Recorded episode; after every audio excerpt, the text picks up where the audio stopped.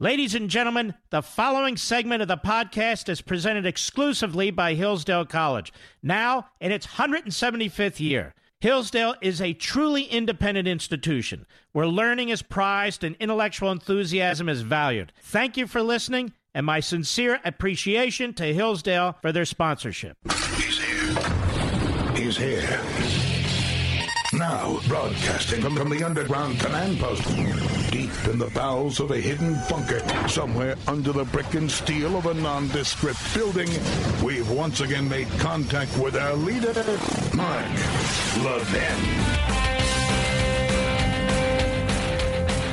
Hello, America. Mark Levin here. Our number, 877-381-3811,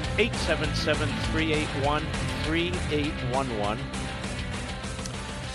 Washington is celebrating its $2.2 trillion spending bill, much of which has nothing to do with stimulus, quite frankly. It's 900 pages or more. Let me do it this way.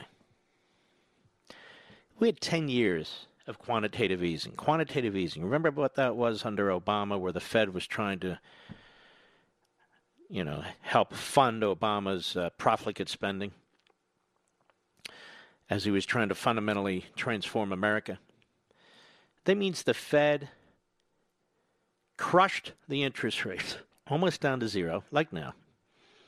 And the printing presses went crazy.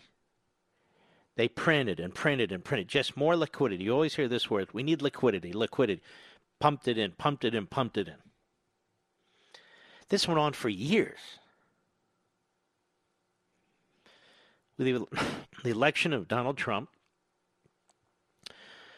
now we're going to have trillions of dollars. Forget about the fiscal side of it, the Congress side. Trillions of dollars pumped into the economy. On top of that, by the Fed. This $2.2 trillion spending bill is on top of a federal budget that's about $4.5 trillion. So right now that's $6.7, $6.8 trillion. Plus, as Larry Kudlow has celebrated and bragged, it's really another $4 trillion because I don't know why he does this, but he defines loans as spending. They're different. You're still on the hook for them, but they're different. So that's another $4 trillion. So you're talking about over $10 trillion in one fiscal year. Triggered in one fiscal year. In an economy that's a little over $18 trillion. Now here's the problem. Putting aside everything you've heard, let's do this together. Here's the problem. What happens when all this money, all this printed money is out there, but the production levels are not up? That is, you have governors shutting business. It's really not the president, it's governors shutting businesses. Well, you have a lot of money around, don't you, Mr. Producer? In other words, you have a lot of cash around. So you got plenty of liquidity, you don't have enough products. What happens? Stay with me. What happens when you have more money, a lot more money? I don't mean you personally, but the system has a lot more money chasing fewer products because of these shuttered businesses. Some of you younger folks may not know. Mr. Producer, what happens to the economy then? You don't know. Mr. Call Screener, what happens to the economy then? I know, screw it. You get inflation. Inflation. It can be hyper, we don't know, but you get inflation. That means, ladies and gentlemen, the value of the dollar is worth less and less and less. Why? Because there's so many of them floating around. They may not be in your pocket. They may not be in your bank account.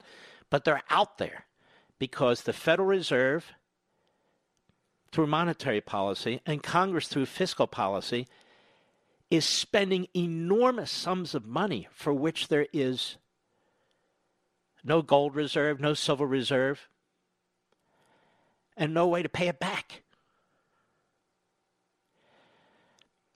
Now, what's going to happen one day is you're going to have significant inflation. You'll forget this radio show. You'll forget what I'm saying here. Everybody's focused on the moment. I understand that. But we can focus on the moment and focus on the future. Now, this may happen, God willing, if Trump's elected in his second term. This may happen then. It may happen down the road. Nobody can know. Nobody can know.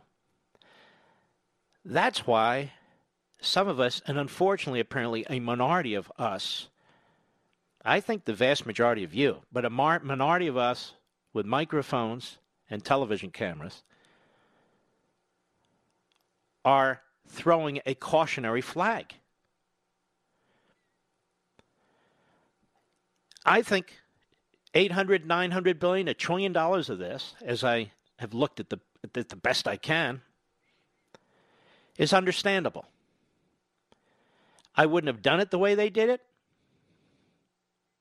because McConnell and Schumer, I just have so many disagreements with these men. I wouldn't have done it the way they did it. But that's understandable, more understandable. But to go from $850 billion to $1 trillion to $1.2 trillion to $1.8 trillion to $2 trillion and now $2.2 trillion is unconscionable. And everyone points to the vote in the Senate, 96-0. I want to remind you there was only one senator in the entire United States Senate who voted against the Iran deal. Only one, Tom Cotton. And he was right. And he was right.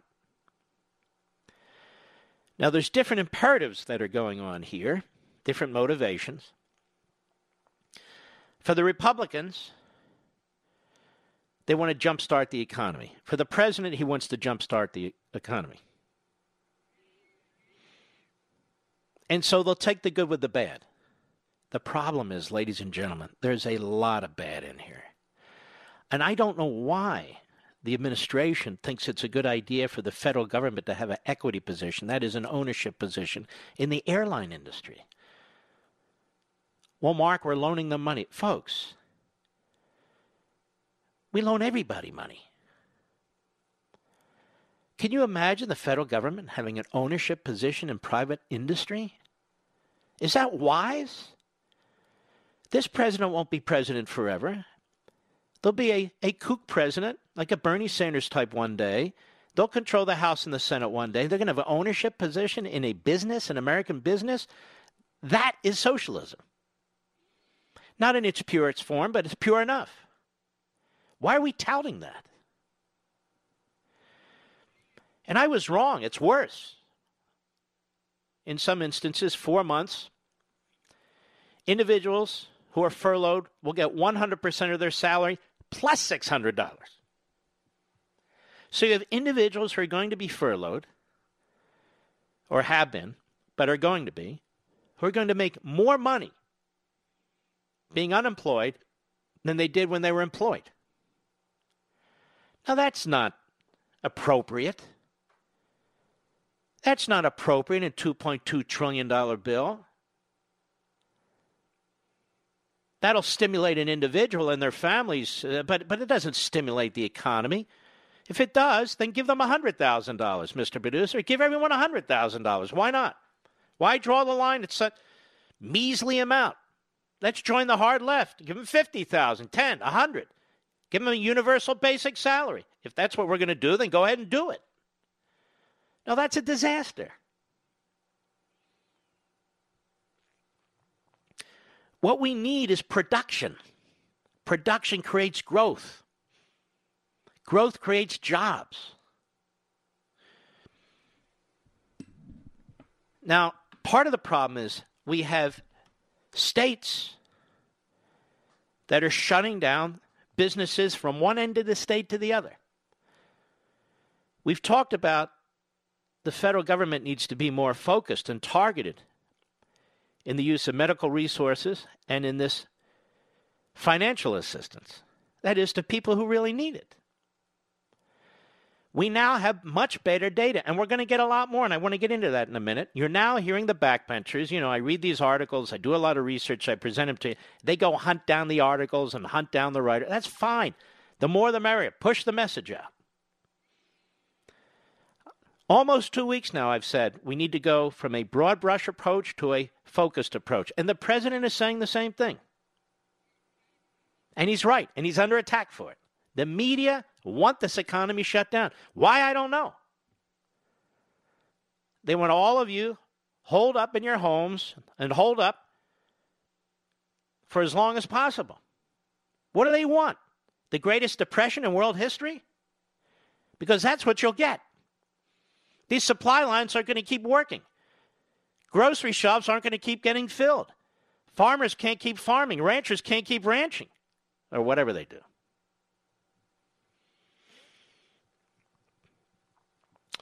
So, I want to take a further whack at this. At the bottom of the hour, we're going to have Stephen Moore on the program. He's been an advisor to President Trump. But I want to add another point here. And I do this even knowing I come under attack because these organizations on the left, I told you what would happen. This ProPublica piece is a lie. They're funded by Soros and Steyer.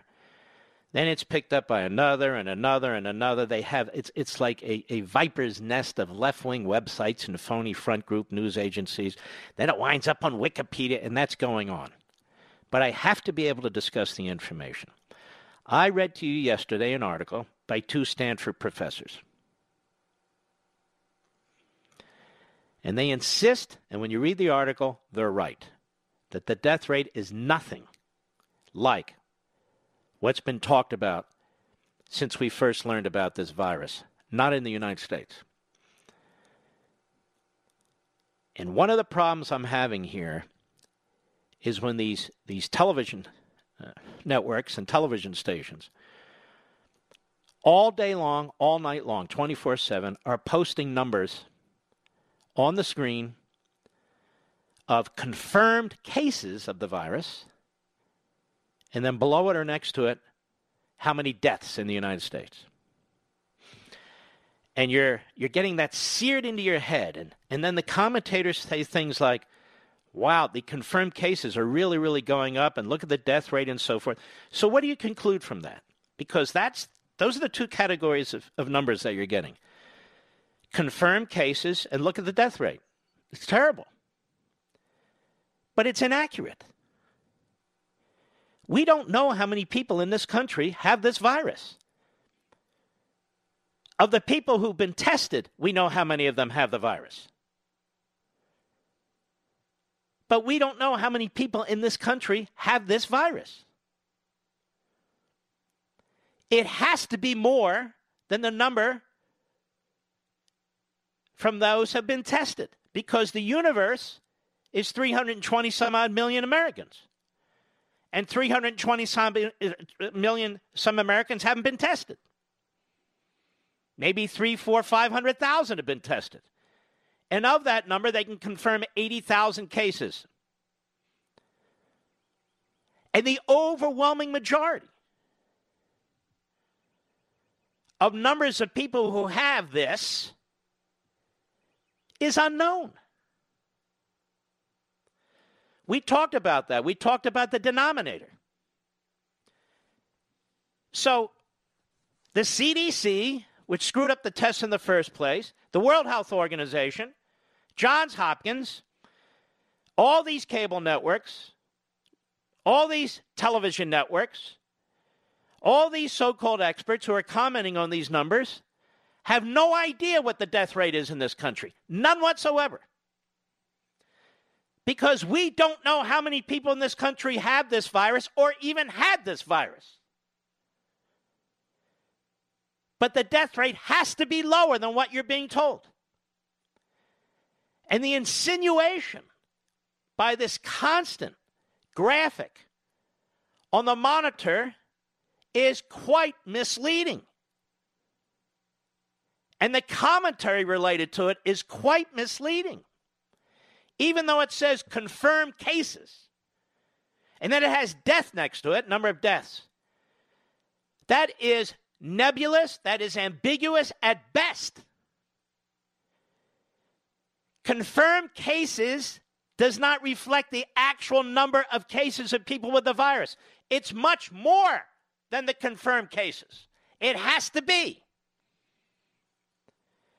And so the number of deaths is a much, much smaller percentage of those who come down with the virus.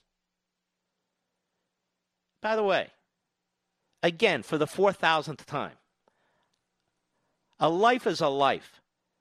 I believe in human life. I'm opposed to abortion. We can save a human life. I am all for it. This is a serious illness. I get it. Trust me, we all do. How can you not? But you still got to look at the facts. If they're going to give us numbers, then look at the numbers. Plus, and I've asked this now for a week, how are they determining who dies as a result of this virus and who dies not as a result of this virus? I'll be right back. Mark Levin.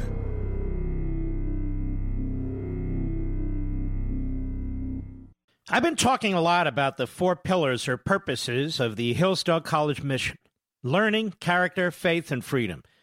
We focus quite a bit on the first pillar of learning, but what about character? Learning the right things to the point where you truly know them is a rigorous business. It isn't possible without strong character. Hillsdale's great president, Larry Arnn, and his outstanding faculty at Hillsdale know that intellectual virtue is meaningless without moral virtue. That having knowledge doesn't mean much if you don't use what you know to serve the good, however possible. And here's an outstanding fact. Every entering freshman at Hillsdale signs an honor code that reads as follows.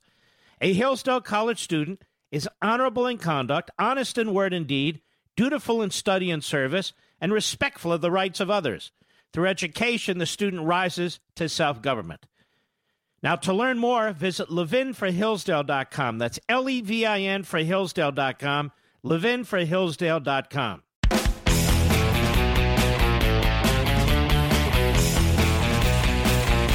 These extreme predictions you've been hearing from the experts, from the TV hosts, from the commentators, have been wrong. They've been wrong. 1%, 2%, 3%, 4% of the people who get this virus are going to die. It's not true. It was never true. It's not true. It was never true. Over 99% of the people who get this virus are going to live. Now, I actually saw a host today when the number of confirmed cases of the virus shot up. They said, this is not good. Ladies and gentlemen, we're doing more tests. The numbers are going to go up. They're going to go up a lot. Of course it's not good when people get a virus. It's bad. But what does it mean in terms of the mortality rate? It means the mortality rate. It doesn't help the individuals who pass or their families. I understand that. But it means the mortality rate is going to plummet. I'll be right back.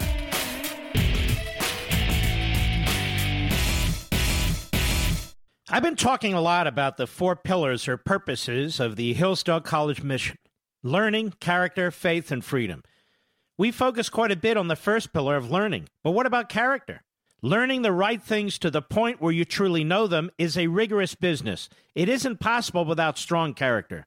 Hillsdale's great president, Larry Arnn, and his outstanding faculty at Hillsdale know that intellectual virtue is meaningless without moral virtue. That having knowledge doesn't mean much if you don't use what you know to serve the good, however possible. And here's an outstanding fact. Every entering freshman at Hillsdale signs an honor code that reads as follows. A Hillsdale College student is honorable in conduct, honest in word and deed, dutiful in study and service, and respectful of the rights of others. Through education, the student rises to self-government. Now, to learn more, visit levinforhillsdale.com. That's Levin for Hillsdale.com, levinforhillsdale.com.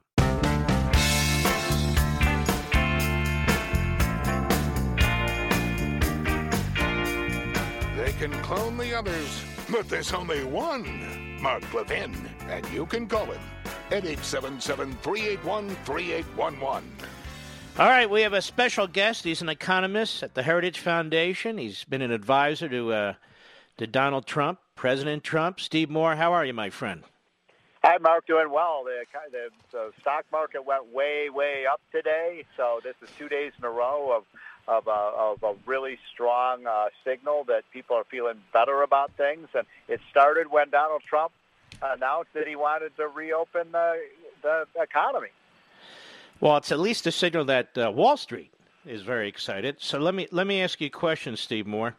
I'm all for opening parts of the country and the economy, that's for sure, and we'll get into that. I want to talk about this $2.2 trillion bill that started at $850 billion and a week later is $2.2 trillion. Is this a wise use of money we don't have? Well, the question sort of answers itself, doesn't it? And by the way, for $2.2 trillion, we could eliminate the entire personal income tax and corporate income tax on every worker, family, and business in America. So, you know, people who need to, you know, do the calculation. What would be better for the economy if no business or worker had to pay income tax or this aid package? The size kept getting bigger and bigger and bigger. Shame on Nancy Pelosi. By the way, if this is an aid package with urgent money for businesses and workers, why is it taking so long to get this done? This should have been done 10 days ago, Mark. I like the loans to the businesses because we can't allow small businesses to fail. We had so many, 25 million healthy businesses a month ago. Many of them are struggling right now. We want to give them a bridge loan so they can get through this and so they can be up and running by the time we get the economy moving again. Well, that's fine, but that's not most of this bill, is it? Right. So the other part, the thing that I find the most objectionable in this bill, I don't have a problem with giving people $1,200. It certainly wouldn't be my first choice, but at least that gives money so people can get through this and they can put food on the table and pay their mortgages. And a lot of families are going to need that because it was, after all, the government that shut down the economy. But I'll tell you what I find outrageous, Mark, and if I were Donald Trump, I think I would veto the bill because of this one provision insisted upon by Nancy Pelosi, which is 4 months of paid leave, essentially, for workers and unemployment compensation that in some, get this, Mark, in some states, in some cases, workers can get more money from the government by not working than by going back to the job. We spent a lot of time on this yesterday, and my callers were furious about this. They should be. And by the way, Steve Moore, my callers, my listeners, the vast majority are furious with this bill.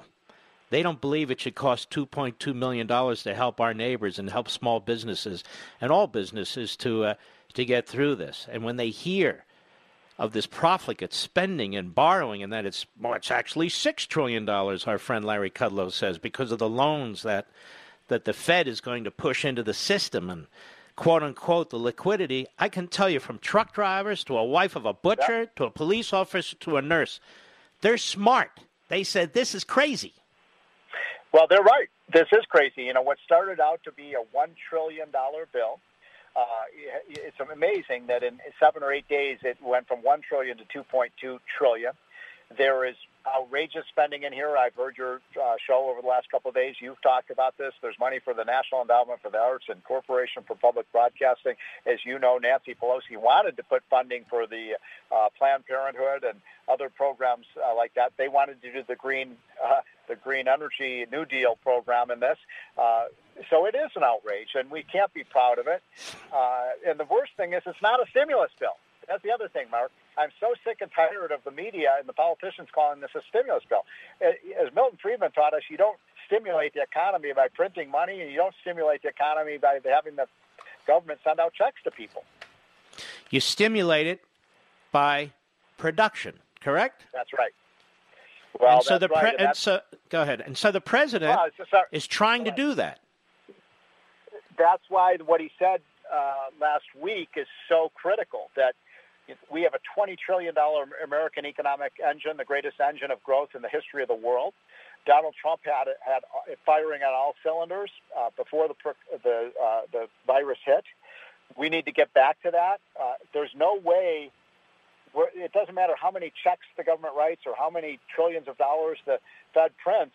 If people aren't producing anything, there's nothing for people to consume. This is the first rule of economics, and yet these pinheads in Washington don't seem to understand that if you've got tens of millions of people not working, and by the way, Mark, you know today we had the numbers, 3 million people signed up for unemployment insurance, and people said, "Are you surprised about that?" I said, "No. I mean, when you shut down 40% of the economy or 50%, guess what? People are going to be unemployed, and that number is, if we don't get the economy opened up soon, Mark, you're not talking about 3 million people applying for unemployment insurance. You're talking about 30 million." Mm-hmm. And here's the thing, Steve Moore. It's the governors in these key states with heavy populations that are shutting down businesses. And then they're running to the federal government demanding to be made whole. But this is a key point, Mark. I'm so glad you brought this up, because what is going on now, this is really important for your listeners to understand. So we have some great Republican governors around the country, like Ron DeSantis and others, Greg Abbott in Texas, who are holding firm. They're under incredible pressure from the media and the left to do what New York is doing, which is shut down their economy. And these governors are being very courageous, saying, "No, wait a minute, we're not going to shut down our economy. By the way, these other states don't have nearly the problem that New York and California have." But I tell you, they're getting just whipsawed in the media. And people live in Florida and Texas and Nebraska. You should be calling your governor and say, "Hold firm. Stick to your guns on this," because they're doing the right things. And New York probably, I think half of the cases are in New York. Yes. Did you know that, Mark? Yes, over half. Yep. So why should Idaho and Iowa and Nebraska have to shut down? But even when you look at New York, New York's a pretty big state. Every part of New York is not New York City. So what's happening mostly is in the metropolitan New York City area, which is horrible. Don't get me wrong. That's right. But why would you shut down the whole state? Look at California. California is a huge state, geographically and otherwise. Why are you shutting down parts of central California, the breadbasket, they say, of the country in many respects? Why are you shutting them down? Well, can you answer me another question? How is it that the left is acting like Andrew Cuomo is the great hero of America, and yet, wait a minute, he's the governor of the state that has half of the cases? Gee, he's done a wonderful job containing this. Trump's approval rating is, I've seen, 58, 60%, an all-time high, and people feel assured by this guy because he's a business. This is why we elected the guy, right? He's not a politician. He's a businessman, and thank God that we have Donald Trump as president. Can you imagine if Joe Biden were president? Oh, my Lord. Or Cuomo. Let me tell you something. And I don't want, my audience heard me say this, but let me just summarize this. Every state, but in New York in particular, was the earliest to adopt the certification of needs laws. It is New York, and the buck stops with the governor, that decided how many beds are needed in New York, how many ICU beds are needed in New York, how many ventilators are needed in New York. This was never a top priority for Andrew Cuomo. He had a report on his desk that said we cannot handle a pandemic. And look, Steve, in all honesty, it's very, very difficult. A pandemic, you can't resource up for a pandemic every day. But that said, he had opportunities to increase his beds, to increase the ventilators, to increase the number of hospitals, and he didn't. And now he's talking about nationalizing industries. And today he said this $2.2 trillion bill is not enough. It's not enough. How do you respond to somebody like this? Well, I guarantee you heard it first on the Mark Levin show, in 2 or 3 weeks, Congress is going to come back for more money. Well, listen to me. You didn't hear it on the Mark Levin show. You heard it out of Nancy Pelosi's mouth. That's right. Yeah, they're already saying, after this, incidentally, think about this, ladies and gentlemen. We already had a $1 trillion budget deficit. Now we've just added 2 or 3 trillion, and they want to add another 1 or 2 trillion. I mean, we're talking about deficits that are larger than the economies of most countries in the world. 5-6 trillion. We've never seen anything like this. Now, this is why it is so important. I keep circling back to this. You can't keep a $20 trillion economy shut down. I think it was Warren Harding said, the business of America is business. Americans want to go back to work. Trump is right about that. We want to be on the job. I'm in Washington, D.C. today. It was a beautiful, spring day. What are people doing? They're out on their bikes. They're getting outside, and the government's telling them that they're in a lockdown situation. American people want to work. The businesses want to get up and running. They just need the government to let them do it. Now, you're an economist. You're a very good economist. What happens when you print trillions and trillions and trillions of dollars and you don't have a significant increase in production? Well, of course, hopefully everyone knows the answer to that question, except the politicians, which is it's very simple. You have inflation. Inflation is too many dollars chasing too few goods. Remember that from high school economics. Too many dollars chasing too few goods. That's what we're going to have. Now, I want to be clear on this. We don't have any inflation in the system right now, but if this keeps up, when you and I talk 3 or 4 or 5 months from now, we're going to be talking about this inflation problem, or else you're going to be just talking about there's nothing on the shelves to buy. We're going to be like the Soviet Union. Yeah, we passed out all these dollars, but you have to wait in line for 2 hours to get anything, and the shelves are going to be empty because nobody's producing anything. I can't tell you how many businessmen and women, Mark, I have talked to in the last week who say, we want to get up and running. All we need, and why not let the businessmen and women decide themselves rather than have the politicians tell them? Well, especially if you're not in an area where the data shows that this is not a huge issue. Now, I want to give you an example of this, Steve. I wanted your input on this and the country. I spoke to my dentist today. I was curious to know because they deal literally with saliva all the time. I said, what's going on? And in Virginia, well, Northam has shut them down except for in cases of emergency. I said, well, how are you handling this? He said, look, Mark, we have a number of full-time, part-time employees, even hourly employees. They mean everything to us. I want to try and keep them. But this bill turns me into an employment agency. I said, what do you mean? I still have to pay my utilities. I still have to pay my lease. I still have to pay for this equipment. I still have to pay our partner. I still have to pay malpractice insurance. I've got to run a business that's not running. And the loans are being used for the most part, and we don't even know the conditions of the loans, how much we're going to have to pay back and what we're going to have to pay back. We're trying to get our CPA firm involved.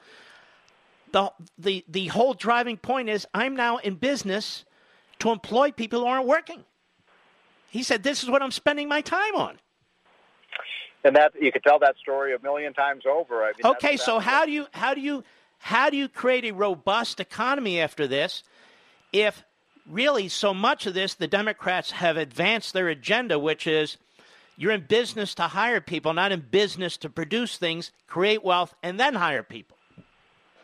Well, that's a great question. That's why we have to get businesses up and running. Look, revenues and profits are what create a business. They're the oxygen source for businesses. And if they don't have it, they die. And the government can give them some temporary aid, but the fact is you need to have customers, you have to have revenues coming in, or you have to shut your doors. And what's really important now is once we get to that point, whether it's Easter Sunday, which I hope Trump holds firm on that date in many states to open things up, or maybe it's a few weeks after that, we want to make sure the economy is up and running quickly. And that's why I wonder, I mean, I'm not a conspiratorialist, but I wonder why it is Nancy Pelosi insisted on 4 months of unemployment benefits. She's not stupid. She knows that if you provide that kind of aid, people are not going to go back to work. Is she intentionally trying to undermine the economy? I'm just asking the question because she can't be that dumb. Honestly, she can. It's probably her advisors telling her to drag it through into the general election. But I don't know. We'll see. But you should be happy, Steve Moore. The Kennedy Center got $25 million. Yeah. That'll be exciting. So you can go there and watch the ballerinas, I guess. Well, just one last thing. I know we're running out of time. People are going to listen to this interview, and the liberals are going to see, there's Steve Moore and Mark Levin. They don't care about people dying. Yeah, right. Three very close friends that have coronavirus, and one of them is on a ventilator and very sick. And I understand there's real health problems with this. And my heart bleeds for people who get this, and it's affected everyone. Everyone knows someone probably has coronavirus. So, of course, we need to take the best public health measures to keep people safe and not sick.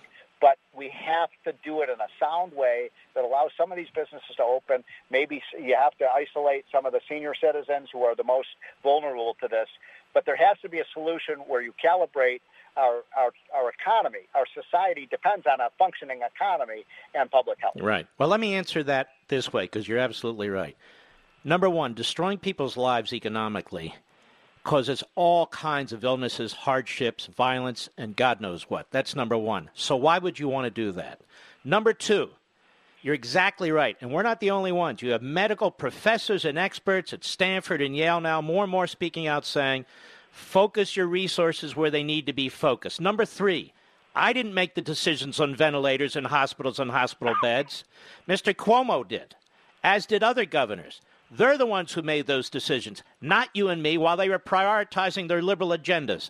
No, we care about life, whether it's a senior citizen or whether it's an unborn baby.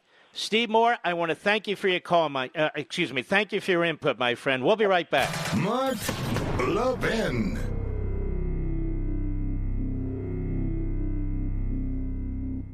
I've been talking a lot about the four pillars or purposes of the Hillsdale College mission: learning, character, faith, and freedom. We focus quite a bit on the first pillar of learning, but what about character? Learning the right things to the point where you truly know them is a rigorous business. It isn't possible without strong character. Hillsdale's great president, Larry Arnn, and his outstanding faculty at Hillsdale know that intellectual virtue is meaningless without moral virtue, that having knowledge doesn't mean much if you don't use what you know to serve the good, however possible. And here's an outstanding fact. Every entering freshman at Hillsdale signs an honor code that reads as follows. A Hillsdale College student is honorable in conduct, honest in word and deed, dutiful in study and service, and respectful of the rights of others. Through education, the student rises to self-government. Now, to learn more, visit levinforhillsdale.com. That's L-E-V-I-N for Hillsdale.com, levinforhillsdale.com.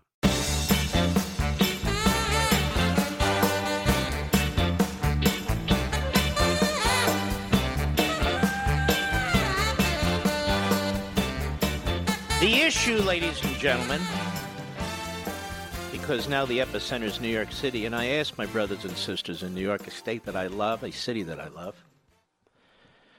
why didn't Andrew Cuomo order more beds, order more ventilators, allow the construction and expansion of more hospitals and medical facilities?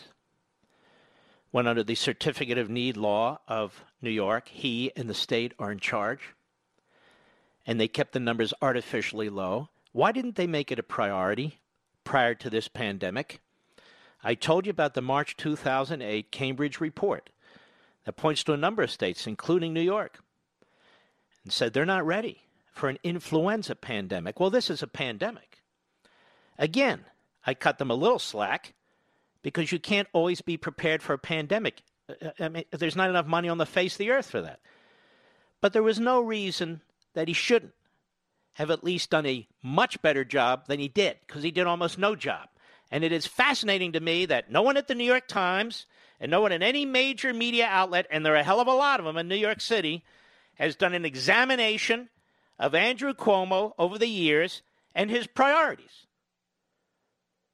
Why haven't they? Why won't this? I've been bringing this up how long, Mr. Producer? A week now? A week? Why am I bringing this up? Because if we're going to fix these issues, quote unquote, then we need to know where these things began. I even see hosts on TV attacking Kellyanne Conway, among others, when she points out what de Blasio failed to do, what Cuomo failed to do. Well, what about Trump? He had a slow start. Trump was never in charge of the ventilators, the hospital beds, the ICU beds in the state of New York, or any other state for that matter. I'll be right back.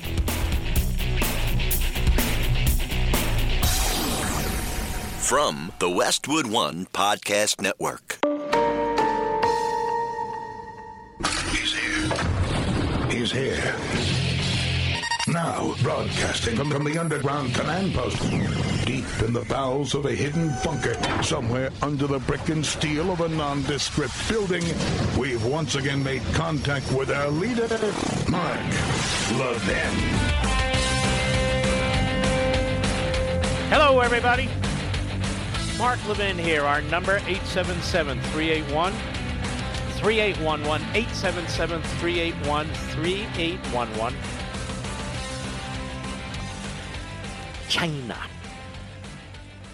China.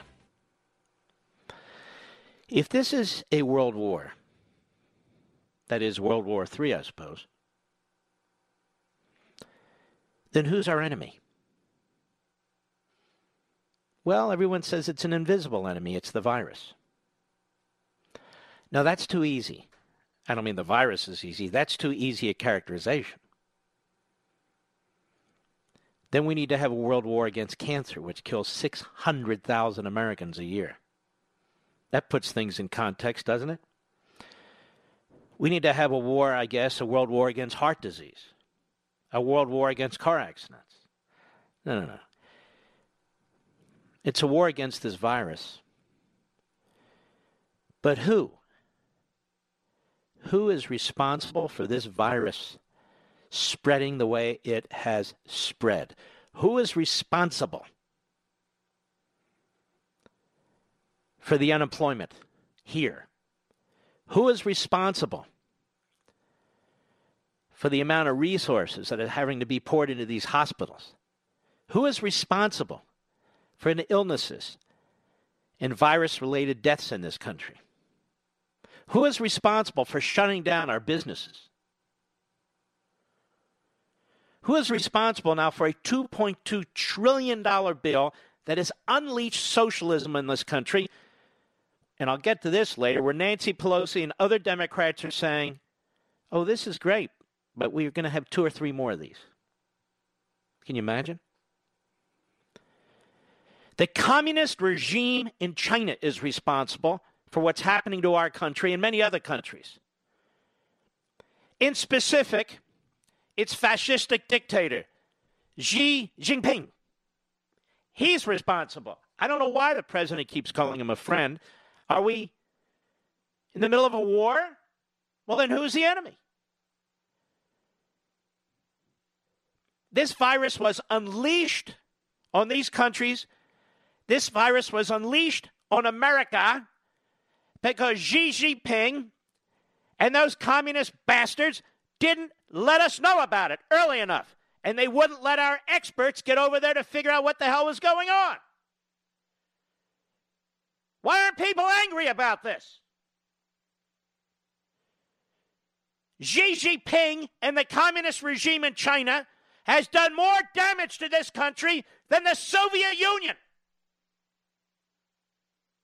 More damage to this country than the Soviet Union ever did to this country.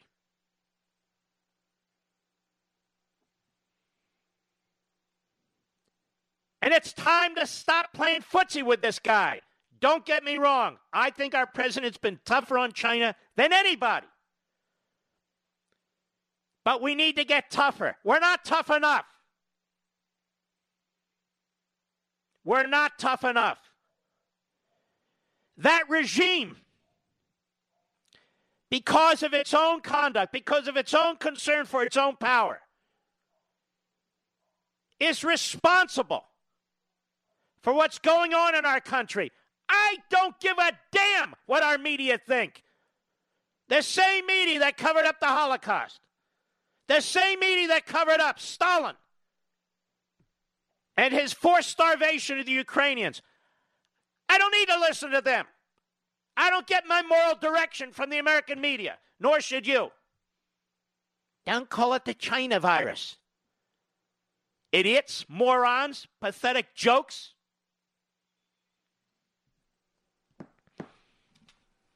I guess we should call Xi Jinping Trump. Then they'll really attack the guy, right? But he's not our friend. He's a brutal, methodical, mechanical, cold-blooded mass murderer. That's why he didn't tell us. because he didn't give a damn.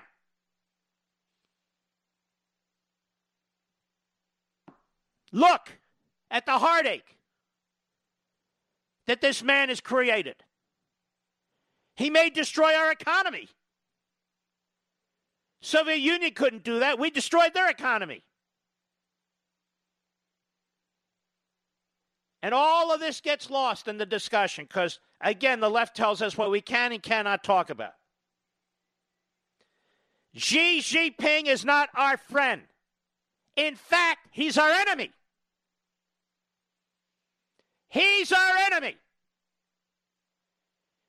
And while these members of Congress are sitting on their fat asses in the House and in the Senate, trying to figure out how to steal us blind, how to rob the future from our children and grandchildren, how to put their constituent groups on boards of corporations, how to steal the vote the way they do in California all over the country, how to give money to the Kennedy family through the Kennedy, what the hell is it called? The Kennedy Center for the Arts, of course. Not directly to the family, but it is named after him. I can assure if it was named after Reagan, they wouldn't be sending money over there. It's time that China become a regular part of this discussion.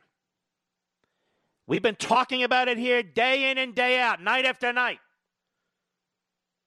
We've been talking about how our American so-called media digests the propaganda put out by the enemy and then regurgitates it. You know, we used to have somebody called Tokyo Rose out there. And this was an individual. She would broadcast from Japan and try to dispirit the American GI with her propaganda. Well, you know what? Our media are filled with these propagandists who try to dispirit this country, try to undermine the president, and walk lockstep too often with our enemies. Now, what are we going to do about this with China? And I'm not talking about irrational, we ought to do this. No. They need to be punished. Look at the toll this is taking in our country. The human toll, the financial toll, the human dislocation, the economic dislocation. Look at it.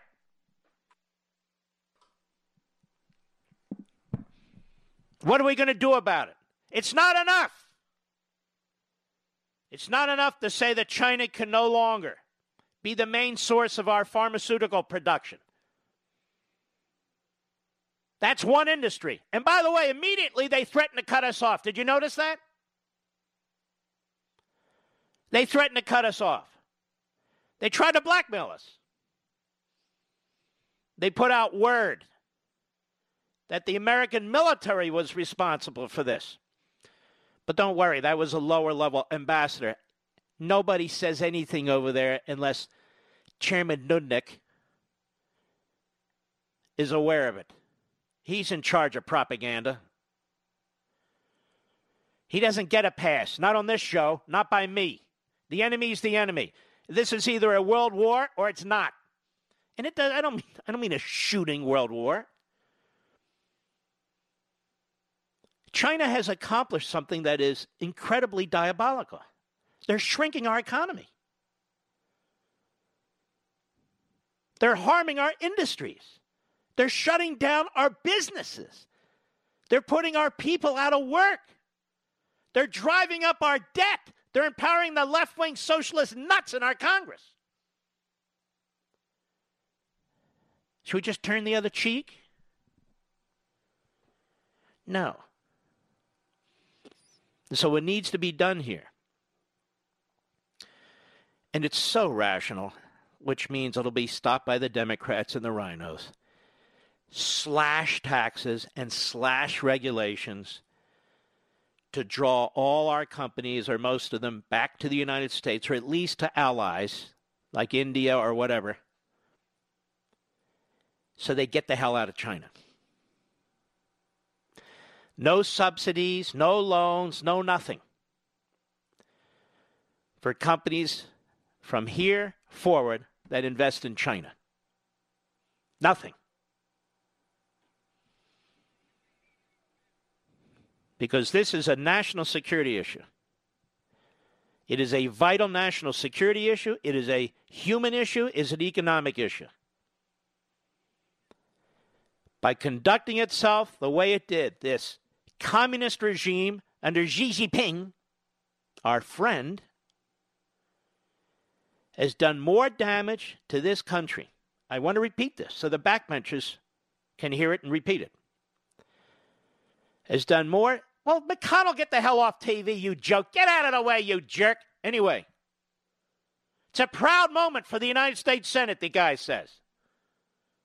Jesus. All right, let me go on. China. China is our enemy. If this is a world war, they're our enemy. This virus didn't come here on its own. You know, we still don't know all we need to know about what happened in China. It's amazing. There are theories about this livestock market. There are theories about a lab. There's theories about this. We're theorizing. You would think with this pandemic all over the world, you would think with these left-wing, phony, billionaire-funded websites that attack the president, that attack me, you would think they would be focusing on China. You would think that Chuck Todd, that Jake Tapper, that one of these clowns would show some interest in this. Try somehow to get to the bottom of this. Talk to the Chinese ambassador to the United States. Do something. But no. They just put charts on TV. And you're not doing enough, America. You're not doing enough. Got to do more. And, of course, the president's the problem, you see. You watch Joe Scarborough, who is an evil SOB. That's what he is. And so many of them. World War III, we're told this, is a world war against a virus. Got it. But that includes the country and the communist regime that by its own malpractice, it's not even malpractice, by its own intentional conduct, wound up unleashing it on the world and on my and your country. I'll be right back. Mark Levin.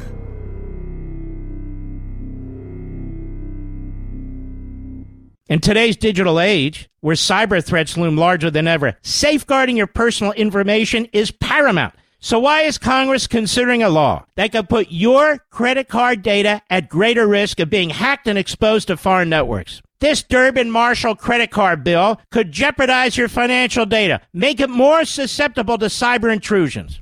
It's a controversial bill that proposes a shift in billions of dollars worth of consumer transactions to payment networks that lack the robust security measures consumers rely on. Who could possibly want that? Well, the answer? Woke corporate megastores seeking to inflate their multi-billion-dollar profit margins. The Durbin Marshall credit card bill will undermine our safe and convenient payment systems and endanger your data security. It's time to take a stand. Visit electronicpaymentscoalition.org. Make your voice heard. Tell your senators to oppose the radical Durbin Marshall credit card bill, paid for by the Electronic Payments Coalition.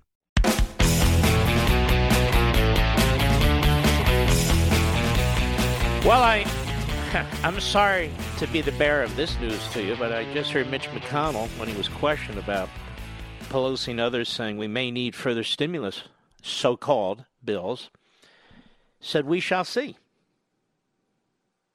We shall see? Yeah, we'll see. We'll see what we need. Here's Nancy Pelosi today at her briefing. She's sort of a Joe Biden in a dress. Cut three, go. This is an emergency, a challenge to the conscience as well. Well, if it's an emergency and a challenge to the conscience, then why did you block it for a week, you idiot? Because you wanted more money for Planned Parenthood to perform abortions. Why did you block? Why did you block it? Her own words don't even make sense. Start from the top, Mr. Producer. Cut three, go. This is an emergency, a challenge to the conscience as well as the budget of our country. And every dollar that we spend is an investment in the lives and the livelihood of the American people. No, it's not. That's a lie. Every dollar in this $2.2 trillion bill is not an investment in the lives and livelihood of the American people. It simply is not. Go ahead. We can go bigger. We can go bigger? Bigger than this? This is the problem, ladies and gentlemen. And you can thank the Republicans, too. They just threw the doors open to the Treasury.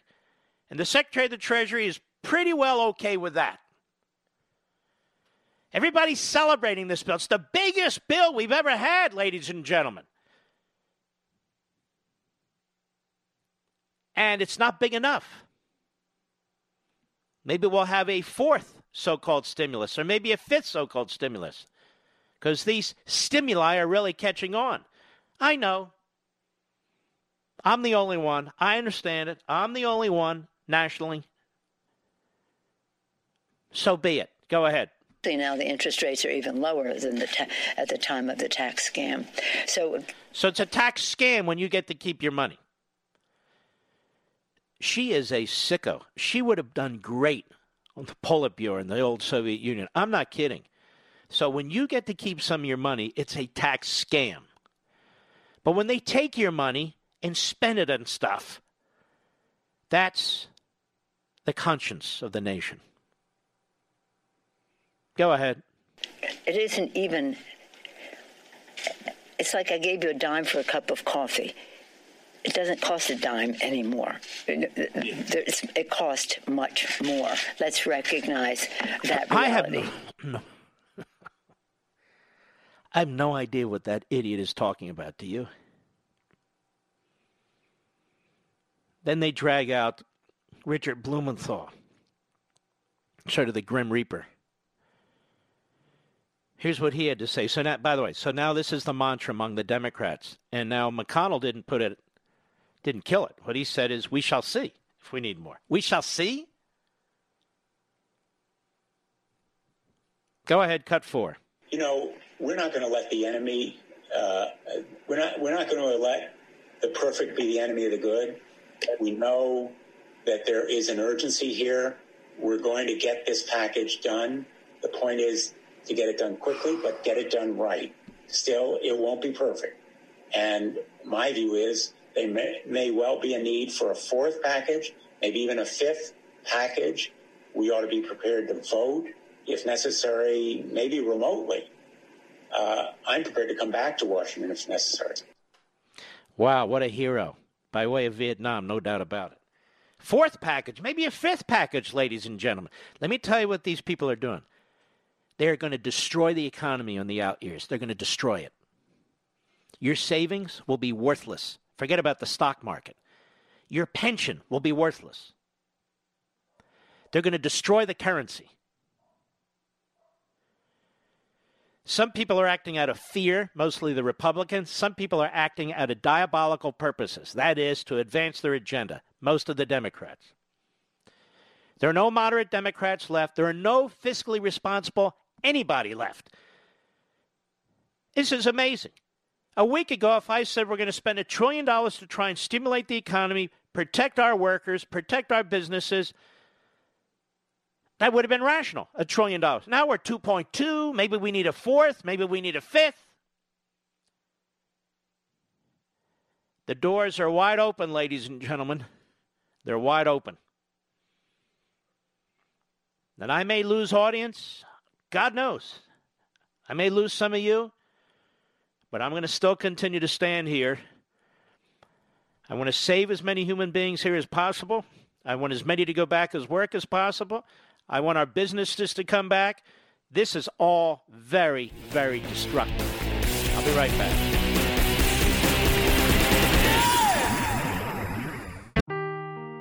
Seeking the truth never gets old. Introducing June's Journey, the free-to-play mobile game that will immerse you in a thrilling murder mystery.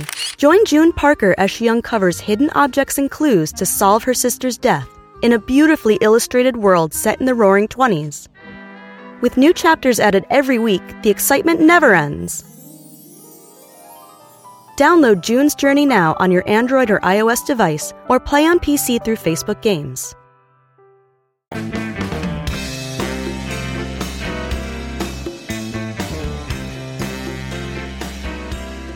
When the going gets tough, a tough get. Mark Levin.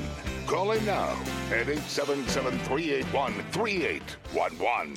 All right, let's go to some of the callers. We have the best and smartest audience in all of broadcasting here, or you wouldn't be here. And we have so many great callers. Let's go to Rob in Canton, Georgia, on the Mark Levin app. Robin, you're on the air. Go right ahead, please. Hi, Mark. Hi. I want to give your listeners, and tonight you can rest easy. You've just talked to your biggest fan. Thank you. I want to give your listeners a real-life situation of how... But I have to tell you something. My really, really biggest fan, may I tell you this, is my mother-in-law. No way. It cannot be. and my wife debates with them who's the biggest fan, but my mother-in-law... is honestly my biggest fan. No, I love all my fans. You're magnificent, but you get my point. Go right ahead. I do get your point. I get your point. I have a real-life situation where the stimulus unemployment benefit package is going to have disastrous effects. It already affects us. Our grandson is 3 years old, and he attends an autism therapy center, and it closed temporarily 2 weeks ago.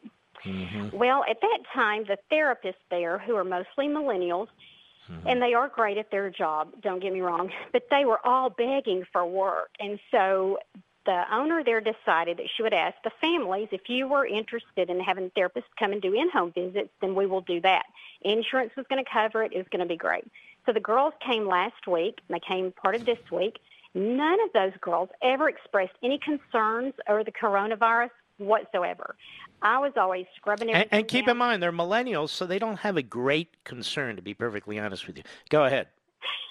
So they never even, they would just kind of laugh when I would take their tent. And I said, this is for your benefit, just because I don't want you to feel like, you know, you're going to. But they were not interested in me even talking about it. They weren't concerned at all. So this morning, all of a sudden, I guess, because they're, I told my husband it was their socialist human nature took over. And they all decided that they're all overly concerned about contracting the coronavirus. So they're all getting laid off and going to collect unemployment benefits. And I told the owner there, this can go on 20 weeks in Georgia plus 13. 33 weeks. They could ride that out 33 weeks because even though she may call them back, well, and I've still got concerns about the coronavirus, whatever. So... my concern is, I don't know how she would ever get them. No. Here's what's going to happen now. They're going to get 4 months, 100% of what they were getting paid, up to $1,100 a week. And in some states, they'll get a few $100s more.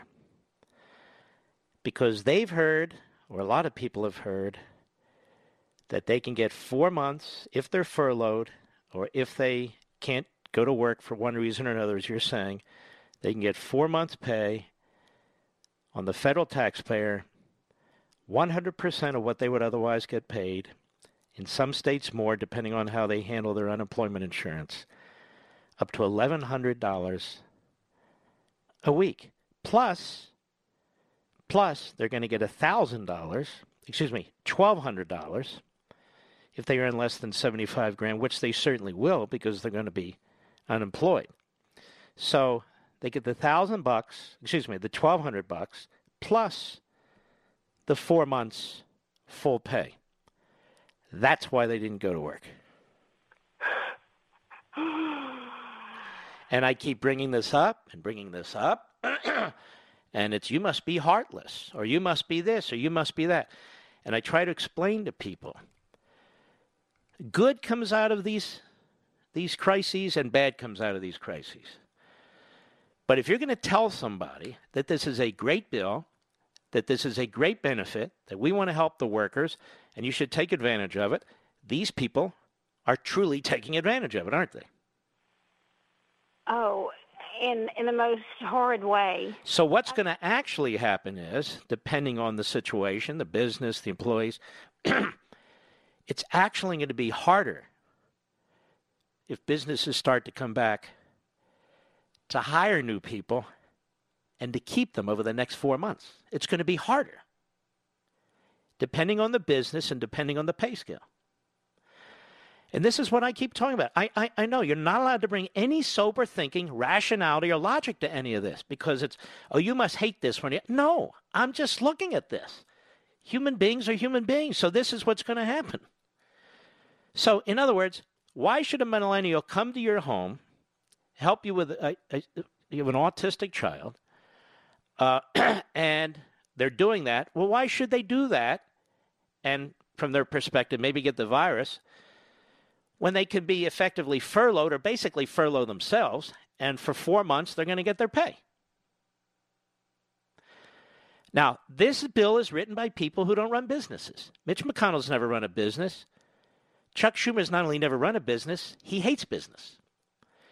This bill is written by a bunch of eggheads who are staffers on the Finance Committee and the Budget Committee and the Ways and Means Committee and all their committees, and they put all this stuff together. Mitch McConnell was asked about this particular provision, and he said, look, you know, it's not perfect and we want to get everybody back. He couldn't answer it. And he wouldn't answer it. And so maybe we'll get another bill, and it's going to get worse and worse and worse. There are ways, to help our fellow Americans. We all want to help our fellow Americans. They're our brothers and sisters. They're our citizens. And we'll do anything for our neighbors, our colleagues, our fellow Americans. You have people all over this country. Resources are being pulled. Corporations are being pulling together to help the people in New York, to help the people in L.A., to help the people in Seattle, to help the people in San Francisco, to help the people in these metropolitan areas that are hardest hit. We're patriotic people, but we're not a stupid people. We don't want to be ripped off, and we don't want, as the president says, the cure to be worse than the virus at some point. I'm speaking economically now. So that's why they didn't show up. You understand what I'm saying? Yes. Yes, sadly I do. All right, Robin, thank you, and good luck to you, too. Anthony, Marlboro, New York, the great WABC. Go. Hi, Mark. Anthony in Ulster County, New York. I'm a dentist. I'm the upstate version of your Virginia fella. Yes. We're longtime listeners, and we thank you for what you do. Thank you. A couple things. Upstate New York has been treated like a stepchild for many, many years here. I was born and raised in New York State. I'm 69 years old. I'm going to die here, even though Governor Cuomo doesn't want me here because I've been married to the same woman for 49 years. I've raised my family. I go to church.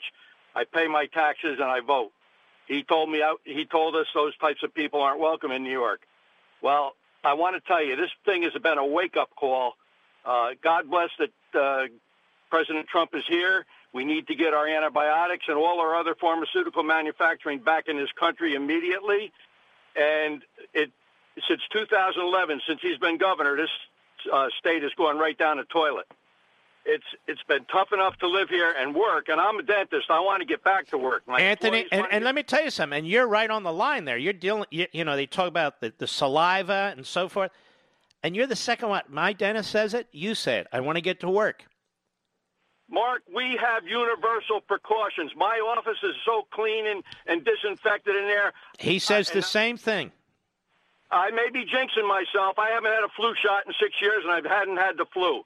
We have Purell all over the office. We use Cavicide. Our office is immaculate. The girls are immaculate. We take good care of everything. Mm-hmm. The problem is right now I have girls that have worked employees that have worked for me for 30 years. I can't let them go. So for the next 3 weeks, 21 days, I have to pay their salary. This state, there's 57 counties, upstate New York, Ilion, New York, in Herkimer County, Remington Arms, 204-year-old company, shut down for and there's 4 cases of the coronavirus in Herkimer County. Why shut the whole state down? I sympathize with the people in the city. Don't get me wrong. I don't go there that often. But right now what's happening... But you're not talking about not helping the people in the city. I'm not talking about not helping people who need help. We're talking about the rest of it. I understand that. Listen, I just donated. They shut my office down. I donated 1,000 gloves, 250 face masks, and 12 surgical gowns to a hospital in Poughkeepsie. If every dental office has an inventory and did it on their own, you wouldn't have Governor Cuomo. And his problem is not that he doesn't get enough money. He's got to stop spending it. They spend it on ridiculous stuff. Exactly. And nobody goes back and says, what the hell have been your priorities since you've been governor? And why didn't you at least think about more ventilators and hospitals and hospital beds and so forth and so on? Truthfully, it is the responsibility of the state. He knows this. He's a power-hungry guy. And then all I hear these press conferences, how brilliant he is. They don't give us enough ventilators. They won't give us enough beds. They won't give us enough masks. They won't give us enough this. Give us enough that. Governor, people are doing everything they can to give our fellow citizens in New York everything we can, despite your incompetence over the years, despite what DeCamio was doing over the years. But so something like this isn't as severe. We can't stop them, but isn't as severe. These governors need to take some responsibility in the future and prioritize. They talk about healthcare. Well, prioritize it. Prioritize it in a real way. All right, my friend. Good luck to you. Thank you, Anthony. Much appreciated. Okay, let's see here. Hillsdale College. You know, if you and your family are finding yourself at home with extra time in your hands these days, I know an excellent way to fill it. Take a free online course from Hillsdale College. Hillsdale offers dozens of online courses on topics including the U.S. Constitution, economics, history, and literature, right in your own home. This is the perfect time. On demand, absolutely free of charge. Now, Hillsdale students learn the inspiring history of America. And now you can, too, with Hillsdale's newest free online course, The Great American Story, A Land of Hope. This is the time to do it, while many of you are at home. Learning and teaching our children about America's past is essential for preserving liberty in the future. Register now to take this free online course, The Great American Story. It's a production masterpiece, and it paints a picture of America as a land of hope founded on high principles. This course and dozens of others on a variety of topics are available to you and your family for free right now. You can use them right now with your kids. Go to levinforhillsdale.com, Levin for Hillsdale.com, levinforhillsdale.com. I'll be right back. Mark Levin.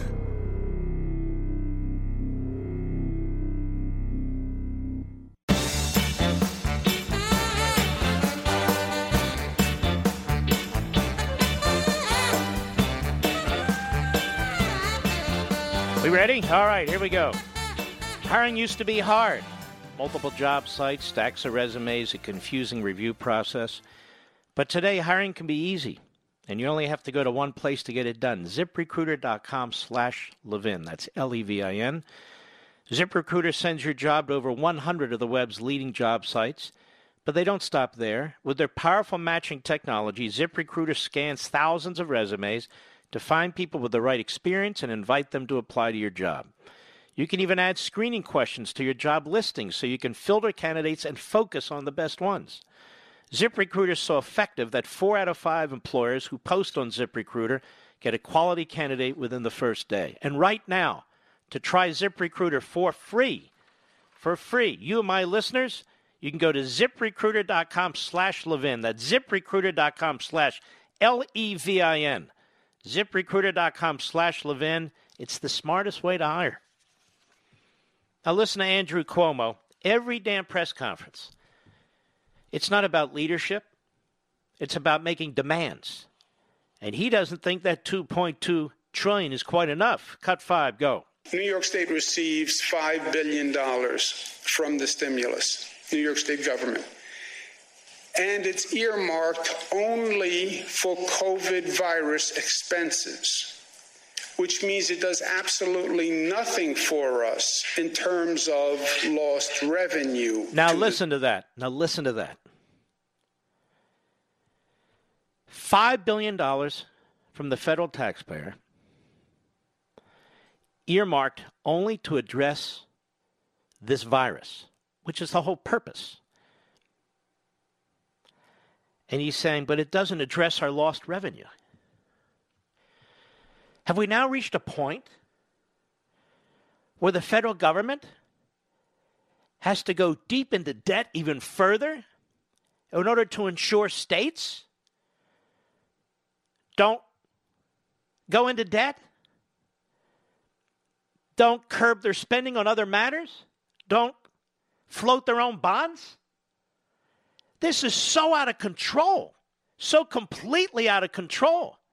Again, he's upset that this money's earmarked only for the China virus. What about all the other expenses to the state? Well, what about them? The federal government doesn't have any money. They're just printing this stuff. It's monopoly money. And so Nancy Pelosi said, you know, we may have to do this again and again. Richard Blumenthal, you know, there may have to be a fourth package, even a fifth package. Mitch McConnell's asked about it. He says, well, we'll see.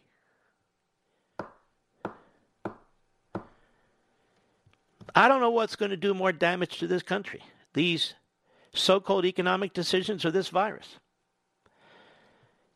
You know, economic dislocation is a horrific thing. Look throughout history. Look at the Great Depression. Look at the photos. Look at the pictures. Everything collapses.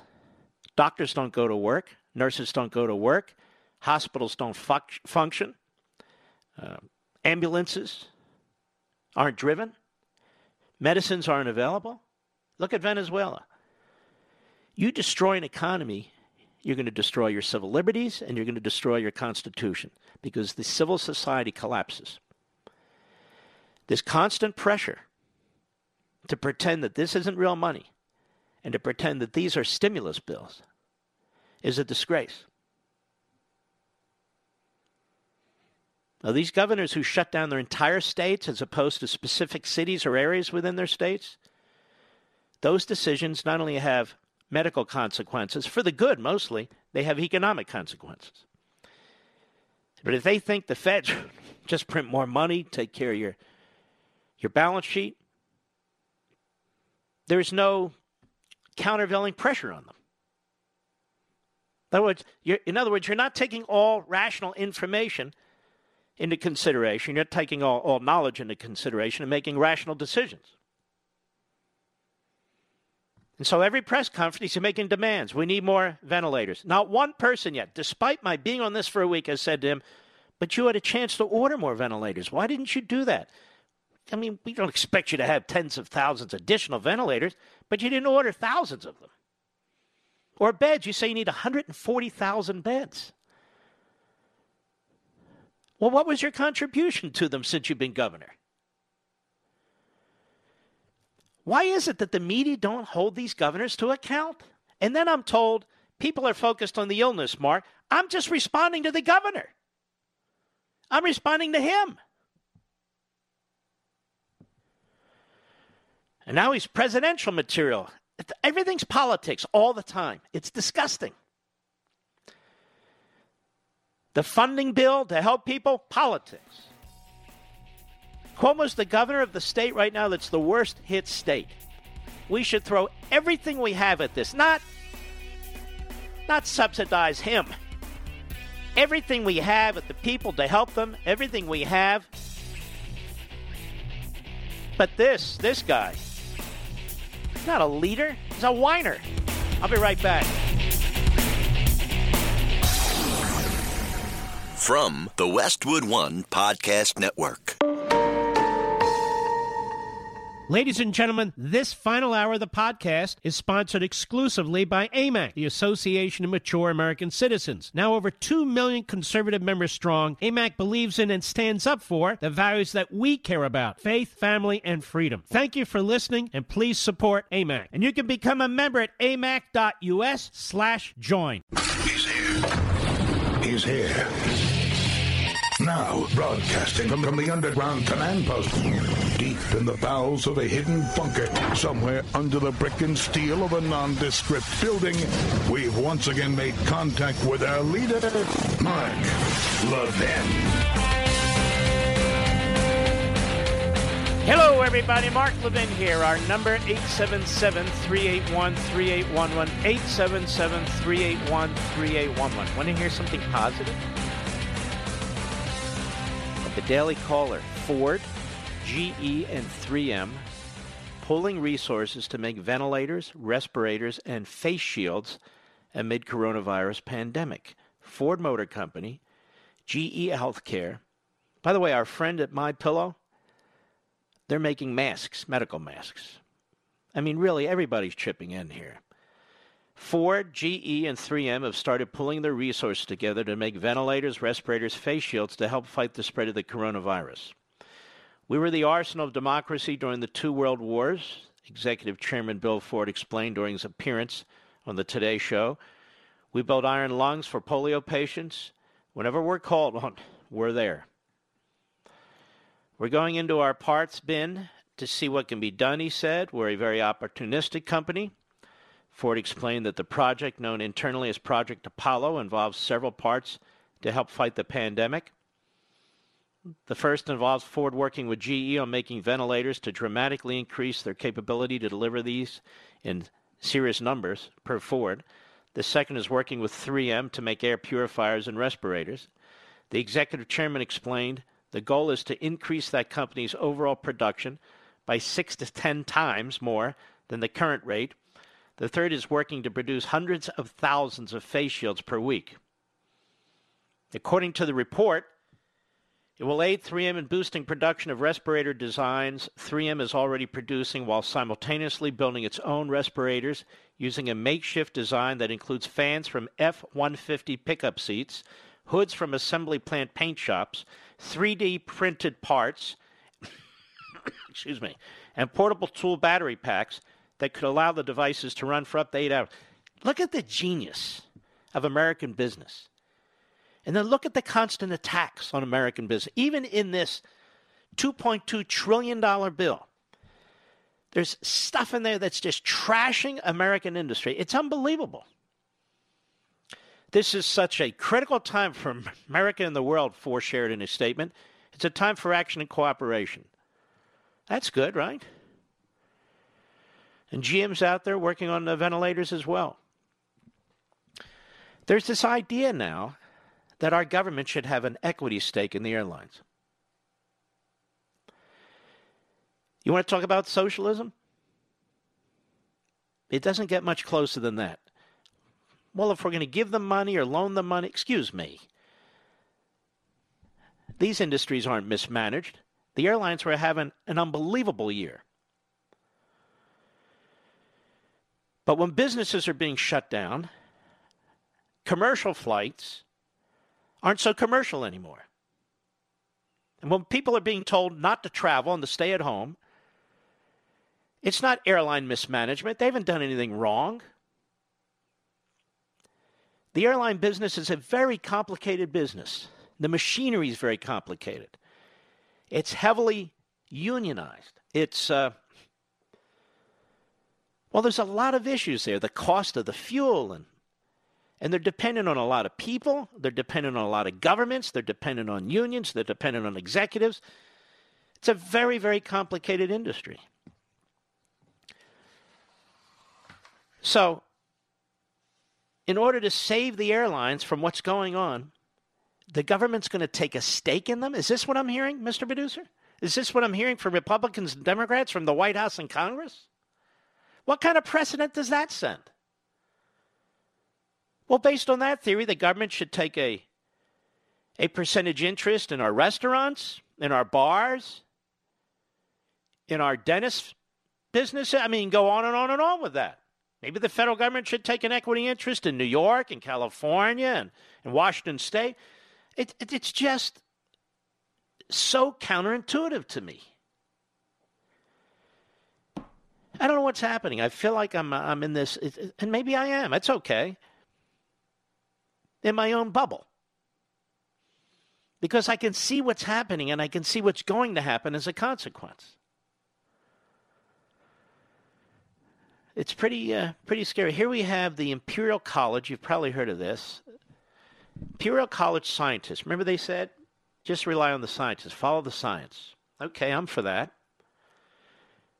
But look at this one. Imperial College scientists who predicted 500,000 coronavirus deaths in the UK revises it to 20,000 or fewer. A scientist who warned that the coronavirus would kill 500,000 people, this is from the Washington Examiner, in the United Kingdom has revised the estimate to roughly 20,000. That's kind of a big screw-up, don't you think? Scientist and Imperial College author Neil Ferguson said Wednesday that the coronavirus death toll is unlikely to exceed 20,000 and could be much lower. According to New Scientist publication, he added that he is reasonably confident that Britain's healthcare system can handle the burden of treating the coronavirus patients. The Imperial College, sounds so, well, imperial, had previously warned of modeling that suggested over 500,000 would die from the virus.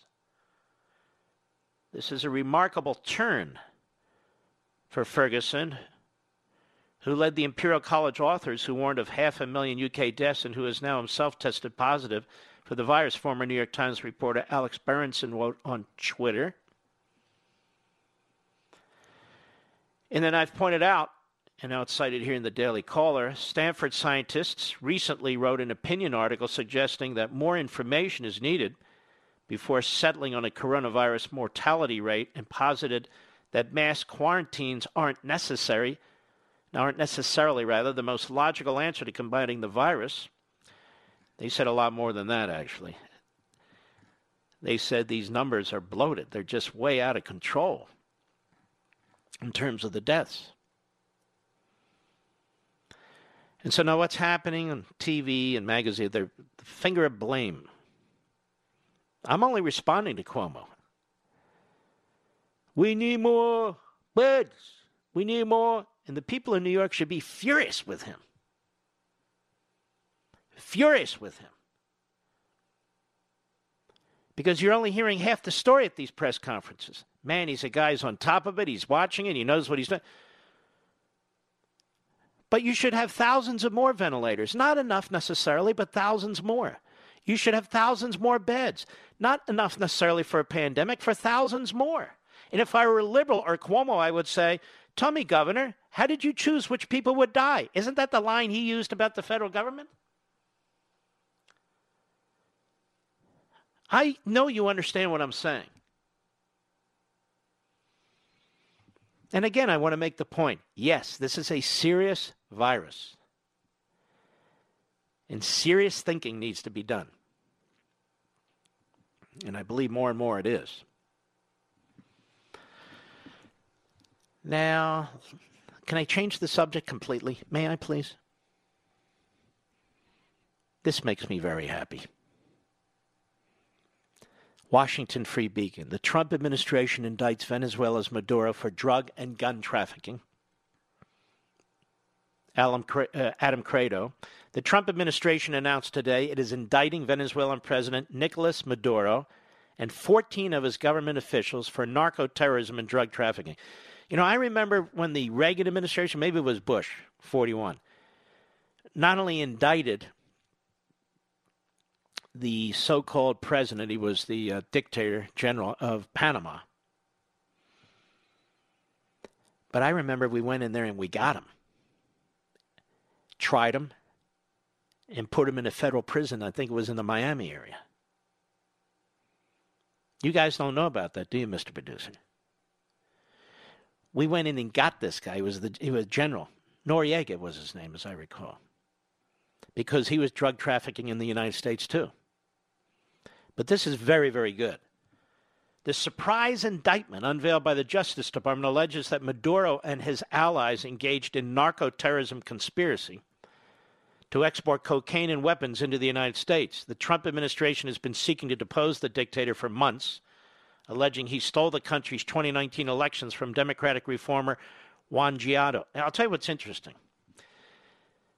The Democratic Socialists in our country, you know, Bernie Sanders and his ilk, They used to defend this guy outright. Now they defend him by their silence. They're too busy trying to depose Trump rather than depose Maduro. Now the charges leveled against Maduro and his allies carry more than 50 years of mandatory prison time. You know, I've got to say, Bill Barr is one of the greatest attorneys general of modern times. I feel I worked for the greatest at Meese. And there have been many good ones and many lousy ones. But Attorney General Barr is exceptional, particularly a second time around. Absolutely exceptional. I have nothing but tremendous respect for this man. I'm so deeply proud of him. When we come back, I want to change the subject one more time into something that is absolutely, in my view, incredible. We'll be right back. Mark Levin.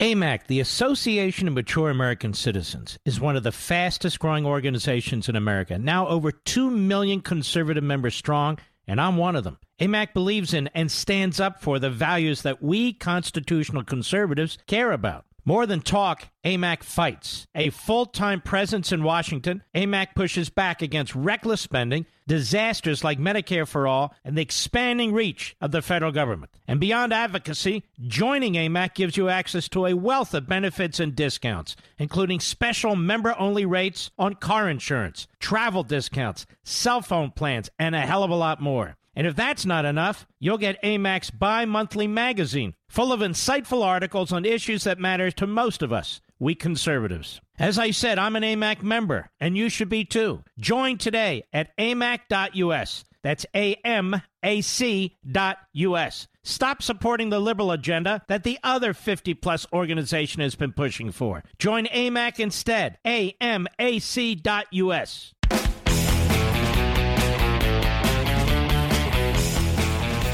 I'm going to tell you something that's true. That's fantastic and amazing at the same time. For those of you who listen to this show regularly, you know, we focus so much of our time on the United States, but we keep an eye on Israel too. Israel, the homeland of the birth of Judaism and Christianity. It's important to keep an eye. Well, you know, been a lot of tumult there, as we say. Benjamin Netanyahu and his Likud party coalition had enough votes for 58 members of the Knesset, but you need 61. There's a party that formed called the Blue and White Party. So this was the third election. And really the purpose of the party, as it turns out, was to try and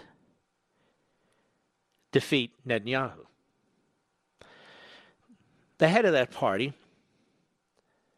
is a guy by the name of Gantz. Or as they say, they're Gantz. Anyway, he's a former IDF chief of staff, a general. They have a habit over there in Israel. A lot of these generals turn out to be quite liberal. I can't explain it, but there you have it. Gantz's party and coalition really was very relatively small. Unless you added in the Arab parties. They call them the Arab list of parties. And here's the thing. Every one of those parties opposes the very existence of the state of Israel. So when Gantz was running, he said, vote for me. I'm not going to let any of these parties in the government. Don't worry. I just need their support to become prime minister. So they have a very relatively poor showing, very disappointing showing this last election, early March.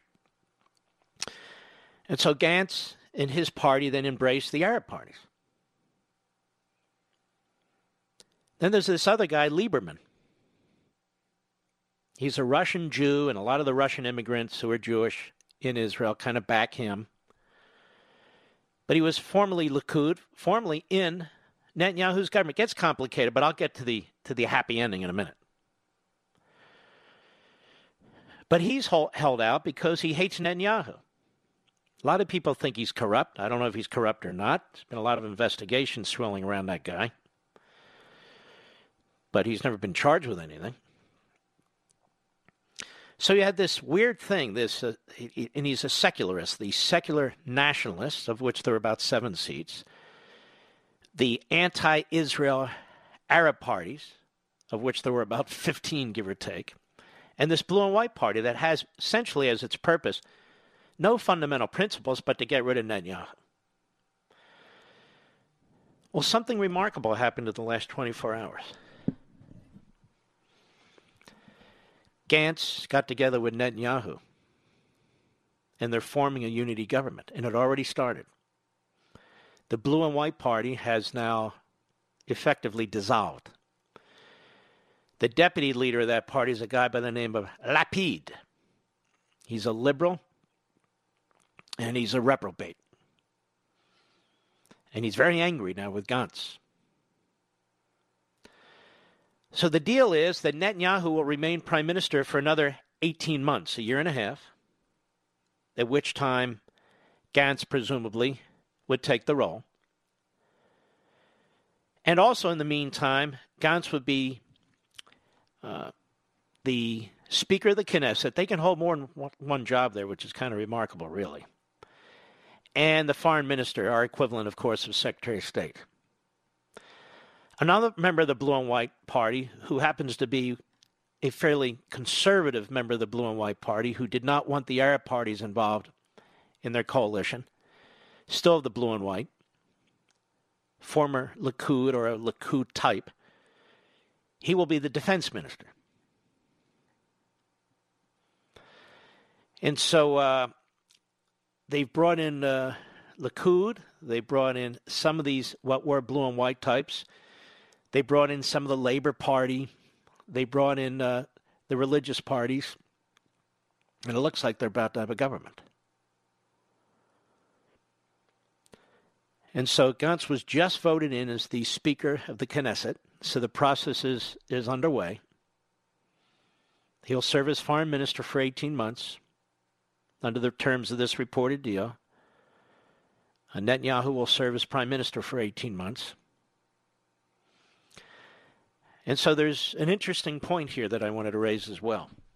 The legal community and legal system in Israel is utterly out of control. The courts are out of control. The attorney general is out of control. The police who work for the attorney general and prosecutors, they're out of control. Basically, the courts run the country. The Supreme Court in particular, they get involved in all these political decisions and disputes among the parties and candidates, which our courts at least try not to. And, of course, they're extremely liberal. And one of the things Netanyahu's been trying to do, and I guess we'll have to put it off for a while, is to get his hands around this force and to break it up so Israel is more of a parliamentary democracy than a judicial and legal tyranny. And that's one of the reasons this attorney general, the prosecutors, the investigators in the courts have been so hostile to Netanyahu. He's trying to actually bring the state of Israel back to what it was expected to be. So here's my question. They've got the coronavirus spreading throughout their country. They now have a unity government, finally, after 3 elections. It's taken more than a year, really. And so what's this attorney general going to do? Go forward with his bogus charges against the prime minister? Now that he heads a unity government in the middle of a crisis, what are these courts in Israel going to do? Break up the government now? Pretty remarkable. Netanyahu is an absolute genius. He was counted out and counted out and counted out. Absolute genius. He also got more votes than anybody else, so he should be the prime minister. I'll be right back.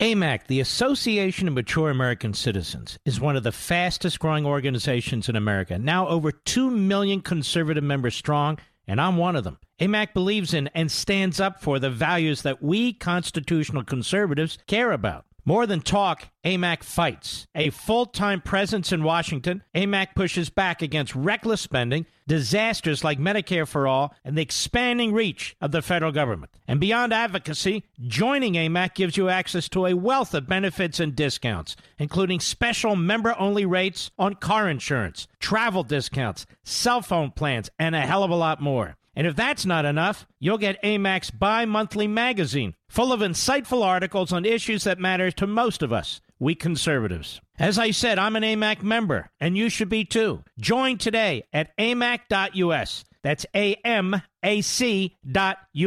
Stop supporting the liberal agenda that the other 50-plus organization has been pushing for. Join AMAC instead. AMAC.us.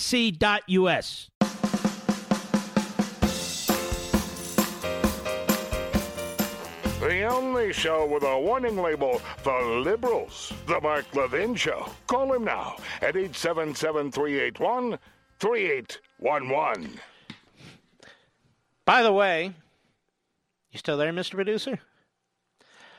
By the way, ladies and gentlemen, just to be accurate, this Gantz would be resigning as the Speaker of the Knesset shortly to move over to a foreign minister.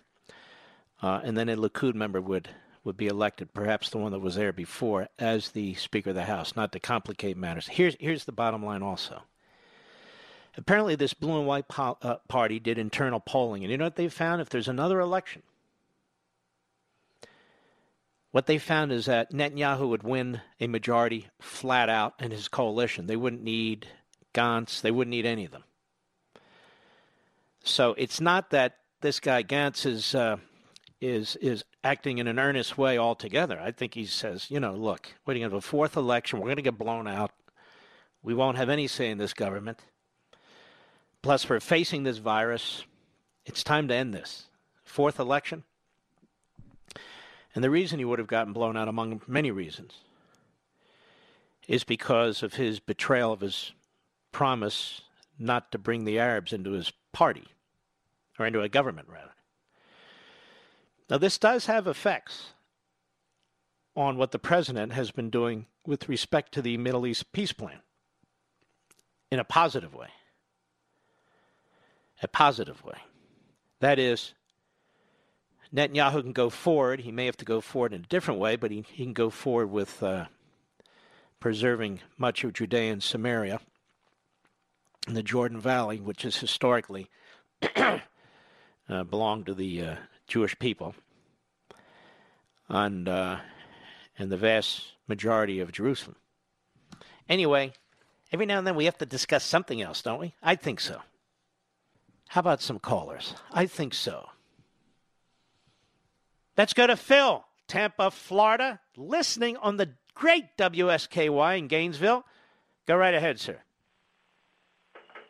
Phil, you're on the air, brother. Go right ahead. All right, man.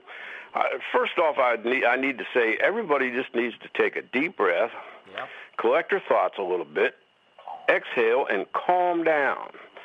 I retired and moved down to Florida, was an independent small business operator, and my whole life was concerned around cash flow.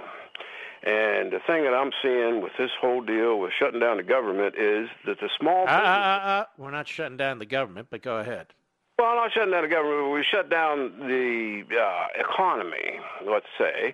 And cash flow was the most important thing to a small businessman. Sir, I don't have all night. I'd love your lecture. Get to your bottom line. Go ahead. But if you had cash flow, you could stay open, you could employ people, you could improve yourself. You'd move on in life, okay?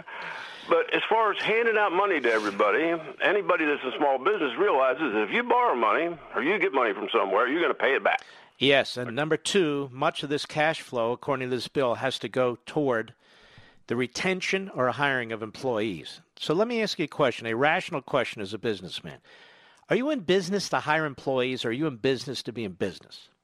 You're in business to make money. And then hire employees, right? Right. In other words, you've got to make money. Then you'll make decisions about who you hire, what you pay, what benefits they get, what you're going to invest in, R&D, or if you have a small restaurant, how you're going to run it. Nobody goes in business to hire employees. You go in business to run a business, and employment is part of it. So what's troubling to me about a lot of this is exactly what my dentist said to me. You're going to be spending a great deal of your time trying to figure out, if you take these loans, how to support people who aren't working because your governors have shut down, for instance, your restaurant. So that doesn't sound mighty productive to me. No, it's not. Because when you're in business, you want to satisfy your customer. You want to make them happy. If you need to hire more people to keep those people happy so that they keep coming back to you to give you their business, right? Okay, you will hire more people. But if you're not a good business and people aren't coming to you, you don't hire as many people. And by the way, let me ask you this. I think they know this won't work because they wouldn't be talking about a fourth and fifth stimulus when they haven't even passed this one yet, right? Exactly. And the thing is, the country doesn't need a stimulus. It just needs enough to get by on for right now until we get back to business. That's right. That's exactly right. $2.2 trillion. It's a lot of money to do what you need to do. A lot more than was necessary. Thank you for your call, my friend. Anytime Congress is asked to make a decision, this is what happens. It's really awful, the amount of pork, the amount of agenda items here, and they're going to come back a fourth and fifth time. And when McConnell was asked about it, he says, we'll see. The answer is no, Mitch. The answer is that's enough, Mitch. I don't get it. Why do we get it and they don't? Elaine, New Rochelle, New York, the great WABC. Go. Now, that's the EPA of epicenters. Go ahead. Yes, hello. Thank you very much for taking my call. I wanted to bring to your attention and the listeners' attention what is about to happen in New York with respect to nursing homes. And the governor has ordered that all nursing homes must accept COVID-positive patients that are actually potentially still infectious into their facilities, and this will put our residents, our long-term care population. Wait. Are you pulling my leg seriously? No. Why would you send somebody who has this virus into a population that can kill people? Thank you. No. Are you serious? I am serious. Well, why would he order this? It doesn't make any sense. Memo. Well, because the hospitals. Well, first of all, I will point out that nursing homes are in the habit of accepting patients from hospitals to continue their care after their. They may be in the habit, but they must realize now that the most vulnerable people among us are senior citizens, and nursing homes. These are people that have issues, and so I'm trying to understand. The point of this. What is the point of this? I'm looking at a directive from Andrew Cuomo and Howard Zucker dated March 25th that is ordering nursing homes. It says nursing homes must comply with the expedited receipt of residents from hospitals. They are deemed appropriate to go into the nursing homes by the hospitals, and we cannot discriminate based on the presence of COVID. And that's it. And that's how he's been managing this crisis. He has been dictating. He's been sending out memorandum and orders and executive orders, and there has been no coordination on the ground level. Here I'm speaking from Westchester and New Rochelle. Just we had the first COVID-positive case in New York, and we were, for a time, the epicenter, and now, of course, it's shifted a little south of us. But basically, as you know, the hospitals are overwhelmed. They want to discharge patients somewhere else so they can take in new patients, and that's what the governor has ordered. Now, our National Association of Nursing Home Medical Directors, when I sent this memorandum to them, has issued a statement saying that this is extremely dangerous unsafe, that it will increase the risk of transmission in nursing homes, and we all learned from Washington how catastrophic that is. It will destabilize the facilities, potentially increase the flow back into hospitals, overwhelm capacity, endanger healthcare personnel, and escalate the death rate. So, but you can't get through to anybody down here. You can't talk to anybody. We don't have support. There's nobody coordinating the response at this level, certainly at the county level. And I know from my prior life, have you given this information to local media? That's why I'm calling you. But I'm not local media. Yes, have you given this to information? These reporters show up at these press events where Cuomo does these, kind of dance, song and dance moves there, always demanding that somebody else do something else. This needs to be in the hands of a reporter who is at that conference in Albany and reads it to him and asks him how he can explain this. Yeah, that's a good idea. I mean, it's not my line of work, but I got it to, we got this information to the Wall Street Journal, who published something today. So that's the first thing, first time we've got it out to the media. And, it's not what we generally do. So in other words, it's available for all these cable stars and all these reporters at the New York Daily News and the New York Times and the rest of them. They know it's out there.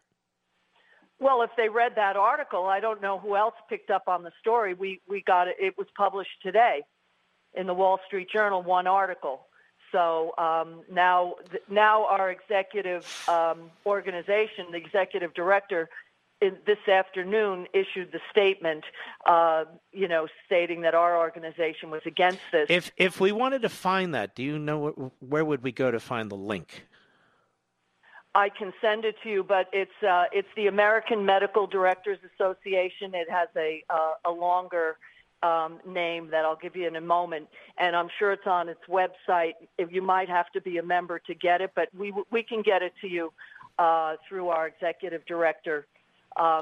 It's the Society for Post-Acute and Long-Term Care Medicine. Just go on my Facebook site and post it. Post the link. Okay. All right?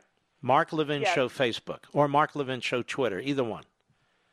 Yes. And then the whole country can look at it and draw conclusions from it. And I just want to say, if I could, nursing homes and people that work at nursing homes are such a dedicated group of professionals. Oh, yes. And we really want to help. But so you're a doctor? I'm a medical director. I'm a physician and medical director. I'm both. Yeah. I'm an administrative medical director plus a clinician. Okay. And our home is a wonderful facility, but it's going to affect all area nursing homes any minute now. Well, and if this is right, this is exactly the wrong thing that he's doing. Yeah, I mean, understand, and he's backed himself into a corner here, and all of this should have been planned out, as I believe I've talked about it over and over and over again. That look, you can never be fully prepared for these things, but you could be better prepared. And since these things are really, the states want to control their hospitals, their beds, their ventilators, their MRIs, their CTs, their medical institutions, and so forth, and they do. And so the question is, he's been there some time now, why didn't he at least prioritize health services in case there's a pandemic? He was aware of it. There's been reports put out that New York is sorely unprepared. He's had opportunities to order significantly more beds and ventilators over the years, but he hasn't done it. He hasn't. Not only that, he's closed. I mean, in my neighborhood. And you're telling me you can't even get to him. Oh, we can't get to anybody.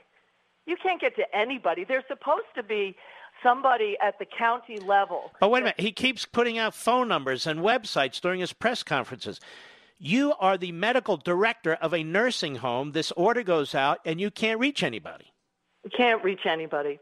And not only that, there's supposed to be someone at the county level that's coordinating. Let's say, it is not a good idea. I only have 30 seconds. All right. There's no coordination of the response here in Westchester. It's just a series of directives. He's behaving like a dictator. executive director's orders. Well, he wanted Trump to nationalize businesses. All right, listen, Doctor, I appreciate your call. Go ahead and post those, and we would appreciate it, too, so we can take a look at it. And the best of luck to you. We'll be right back. Mark Levin.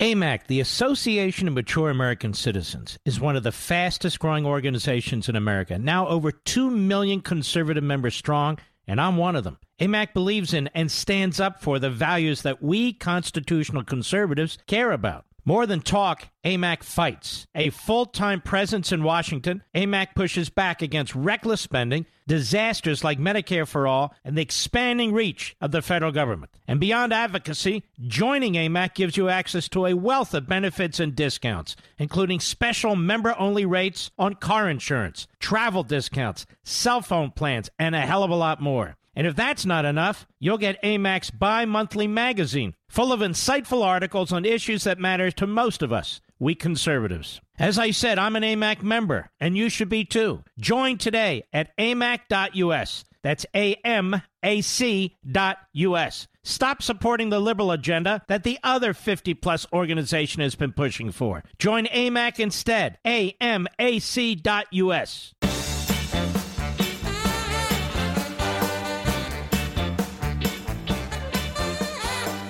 Well, I hope you're not so much enjoying, but really tuned into this program over the last several weeks.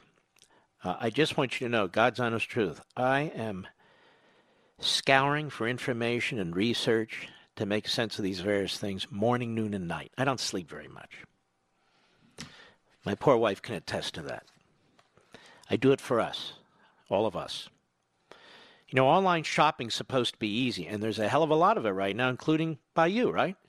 So why is finding coupon codes that actually work, why is that so hard? With Honey, that's the name, with Honey, it doesn't have to be. Please listen to this. Honey is the free, I said free, online shopping tool that automatically finds the best promo codes and applies them to your cart. Just download Honey to your computer and shop on all your favorite websites like normal. And then when you check out, you just click the little Apply Coupons button that pops up. Now, what do they do? You wait a few seconds for Honey to scan its database, its massive database of all the working coupons on the web. Then you watch your price drop, and it's free to you. Honey works on nearly every online store. For instance, Walmart, Target, Home Depot, Macy's, Etsy, and many more. Honey has found over $2 billion in savings. That's why it has over 100,000 five-star reviews on Google Chrome Store. This was made for you. This was made for you in this time. Not using Honey is literally passing up free money. Plus, as I said, I want to emphasize, it's free to use and installs in a few seconds. Here's what you do. May I recommend you do it right now? Get Honey for free at joinhoney.com/Levin. That's joinhoney.com/LEVIN, joinhoney.com/Levin. This is a tremendous service, especially since so many of you are on the internet right now. We need to move quickly. Rosemary, Cary, North Carolina on the Mark Levin app. You've got 40 seconds. Go. Oh, no. Hi, Mark. Hey, I wanted to say two things, but I guess I'm only going to be able to say one. So, first of all, I thank God for you every single day. Oh, thank you. Seriously, you can ask my husband. I rely on you so much for the vital information that you provide to us every night, especially this morning when I was forced to listen to Nancy Pelosi again peddling her manipulation lies to the American public. Yes. Well, thanks to you, we're not as stupid as she thinks we are. Listen to me. You waited 2 hours. I really apologize. Please try and get in tomorrow, and I cannot thank you enough for your overly generous compliments. Ladies and gentlemen, we salute our armed forces, police officers, firefighters, emergency personnel, doctors, nurses, everybody, lab technicians, all of you folks who are helping us solve this problem. God bless each and every one of you, and I'll see you tomorrow.